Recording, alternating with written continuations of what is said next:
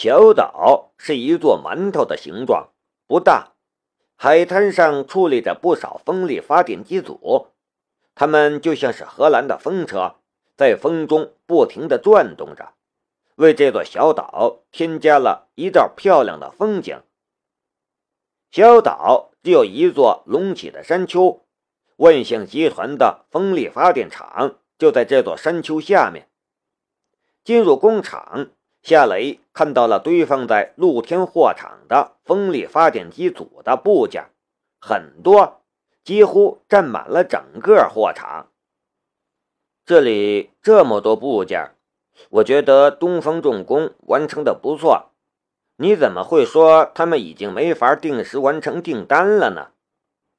堆满货场的风力发电组部件，让夏雷心中有些疑惑。他有一个直觉，那就是这次申屠天音把他拐到这座岛上来，并不只是向他要一个建议那么简单，或者根本就不是什么要建议的事情。申屠天音却没有回答夏雷的问题，他说道：“走吧，这座岛上有我的住处，今晚我们住那里。”夏雷的眉头微微皱了一下，究竟是怎么回事？请告诉我。申屠天音淡淡的笑了一下，不要着急。他的笑容淡如雏菊，好像是一个能解决所有疑问的通用答案。他这一笑，夏雷也不好追问了。这时。傅明美开来了一辆观光车，说道：“上车吧。”申屠天音和夏雷上了车，傅明美驾驶着小巧的观光车往馒头形状的山丘上驶去。上山的路比较陡，虽然是柏油路面，但观光车的速度却并不快。夏雷坐在车上，打量着道路两边的森林。心里却还在琢磨着眼前的事情。这个申屠天音，他究竟想干什么呢？馒头形状的山丘顶部矗立着一座很大的别墅，它位于整座小岛的最高处，无论采光还是观光视野都是最好的。它的风格也是典型的哥特式风格。看上去就像是一座中世纪的城堡。别墅周围的森林被砍伐了一些，腾出来的空地变成了花园，有绿莹莹的草地，还有各种花卉植物，还有一个很大的露天游泳池，环境舒服优雅。夏雷的心里暗暗的道：“有钱真好。”这座别墅恐怕价值好几千万吧。我要是也有这样一座别墅就好了，娶一个漂亮老婆，养一个儿子，一个女儿，那一定很不错了。娶老婆这个念头在心里出现的时候，他的脑海里忽然就出现了梁思瑶的样子。这个念头把他自己都吓了一跳了。我为什么会想到他？我们都没谈过恋爱，又怎么会结婚生孩子呢？他悄悄地看了身边的申屠天音一眼。以前他不止一次幻想过他与申屠天音在一起的场景，甚至在梦里也都和申屠天音。滚过好几次床单了，可是现在这种幻想已经很淡了，没有当初那么强烈了。难道这也是因为梁思瑶的原因吗？爱情真的是一个很奇怪的东西。傅明美将车子停在了别墅前的停车位上，然后跳下了车。欣欣姐，我去给夏先生准备房间。申屠天音点了一下头，然后带着夏雷进了别墅。别墅的内部也是典型的哥特式装修风格，古典大气。不过房子中使用了大量的黑色和灰色的元素，给人一种神秘且冰冷的感觉。这种风格让夏雷不仅想到了申屠天音的性格，也是神秘且冰冷。申屠天音带着夏雷上了二楼，来到了一间书房里。傅传福为他们送了两杯茶上来。这幢别墅里，除了申屠天音，夏雷就只看到了傅传福和傅明美父女两人，再没有别人。不难看出来，这个地方应该是申屠天音的秘密行宫。夏雷坐在沙发上，喝了一口茶，说道：“现在总可以告诉我是什么事了吧？”他看着申屠天音：“你不会还告诉我是什么风力发电项目的问题吧？”申屠天音说道：“确实不是什么风力发电项目的问题，很抱歉，我骗了你。”但那是因为要掩人耳目。这次我找你来，是想请你帮我。你想让我帮你什么？就是帮我。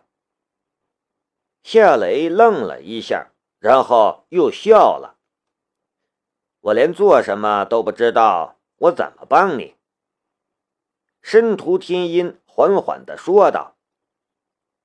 我掌管万象集团三年，我爷爷奶奶视我为仇敌，我明白他们的心思，他们是想让我二哥的儿子申屠天风接管万象集团。这样的话，我爸爸一手建立的万象集团才是申屠家的，而我只是一个女人，迟早要嫁人，将来我的孩子也不会姓申屠。我结婚之后，万象集团也会落入外姓人家的手里。申屠家族的人也是一样的，他们虽然没有将这份心思表达出来，但他们其实都在担心这件事。他们害怕我结婚，更害怕我生出继承万象集团的继承人，而那个继承人并不姓申屠。你爷爷奶奶的思想也太保守了，孙女儿和孙子不都一样吗？再说了，万象集团是你父亲一手建立的，和他们有什么关系？他们能有今天的优越生活，还不都是得到了你父亲的恩惠吗？你父亲瘫痪了，他们不懂得报恩，却想着怎么算计你。将本该属于你的东西夺走，真是过分。夏磊也为申屠天音感到不平。申屠天音苦笑了一下：“这下你明白了吧？我申屠家虽然几十号人，但我真正能信任的只有福伯和明美，而他们姓陈。”夏雷说道。谢谢你跟我聊这些，这说明你把我当成了朋友，也信任我。不过我还是不明白，你究竟想让我帮你做什么呢？我已经说得很明白了，你这么聪明，难道你猜不到吗？申屠天音直盯盯地看着夏雷，夏雷有些无语地看着申屠天音。这样的事情让人怎么猜呀？猜不到。申屠天音微微有些失望的感觉。夏雷很果断的摇了摇头。不过他觉得与申屠天音单独相处，其实也不是那么枯燥。他的身上也有有趣的因子。申屠天音叹了一口气：“好吧，我就直说了，与我交往吧。”嗯，夏雷应了一声：“你答应了。”申屠天音反倒有些惊讶的样子。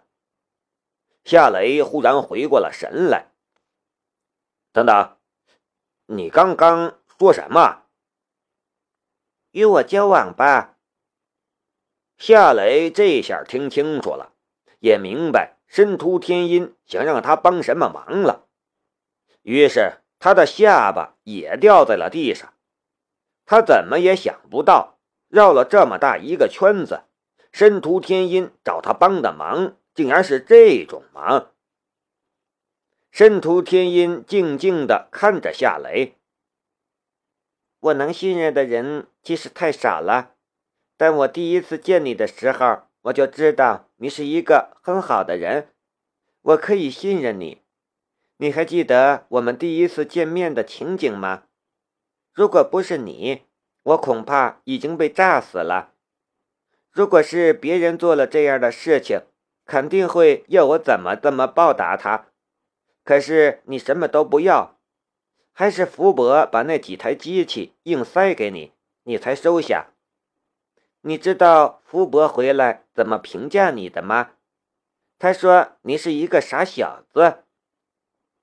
夏雷苦笑道：“那时候我确实很穷，不过我这个人不想要别人施舍的东西。再说了，那次我也只是碰巧看见，也没做什么。算了，过去的事情就不要再提了。”你能帮我这个忙吗？申屠天音又将话题拉了回来。申屠小姐，你这样的忙，你让我怎么帮你呀？夏雷感觉头都大了。你答应，然后我们交往，这不就帮到我了吗？这是很简单的事情。夏雷是无语呀。申屠天音说道：“我爷爷奶奶都是近八十的人了，身体也不是很好，没准哪一天就醒不过来了。申屠义一家人很着急，因为一旦我爷爷奶奶死了，申屠家族的凝聚力也就小了，那个时候也没人能管得住我。他们要再想谋夺万象集团，那就更困难了。”所以，我只要加点催化剂，他们就会更着急，会原形毕露。我就是那个催化剂。嗯，你就是我的催化剂。申屠天印的嘴角露出了一丝笑容。你和我假装交往，我带你回家，看望我爷爷奶奶，看望我父亲。我们甚至会一起出席一些有媒体曝光的场合，我们一起制造一个我们很恩爱、很快就会结婚的假象。那个时候，那些潜伏在暗中的牛鬼蛇神都会跳出来。然后呢？一网打尽。申屠天音的声音里透着冷意。夏雷的心里乱糟糟的。你怎么就觉得我会帮你这个忙？你会的，我的直觉很灵的。夏雷苦笑了一下。好吧，我可以答应你，不过我想知道为什么选我。申屠天音淡淡的笑了一下。就算是假装，我也得找一个配得上我的吧。随随便便找一个，我是那种随随便便且没有眼光的女人吗？夏雷找不到词儿了，但这话他听着觉得很舒服。好了，时间也不早了，你去休息吧。”申屠天音说道。“晚安。”夏雷起身离开。对了，我们的交往。从明天早晨开始，夏雷说道：“这里又没别人，我们演戏给谁看呢？”申屠天音说道：“我们彼此都得适应一下对方。还有，我让福伯调查了一下你，你到现在连女朋友都没谈过。你觉得你足够的演戏的天赋，骗过那么多狡猾的人吗？”夏雷是懂懂的无语。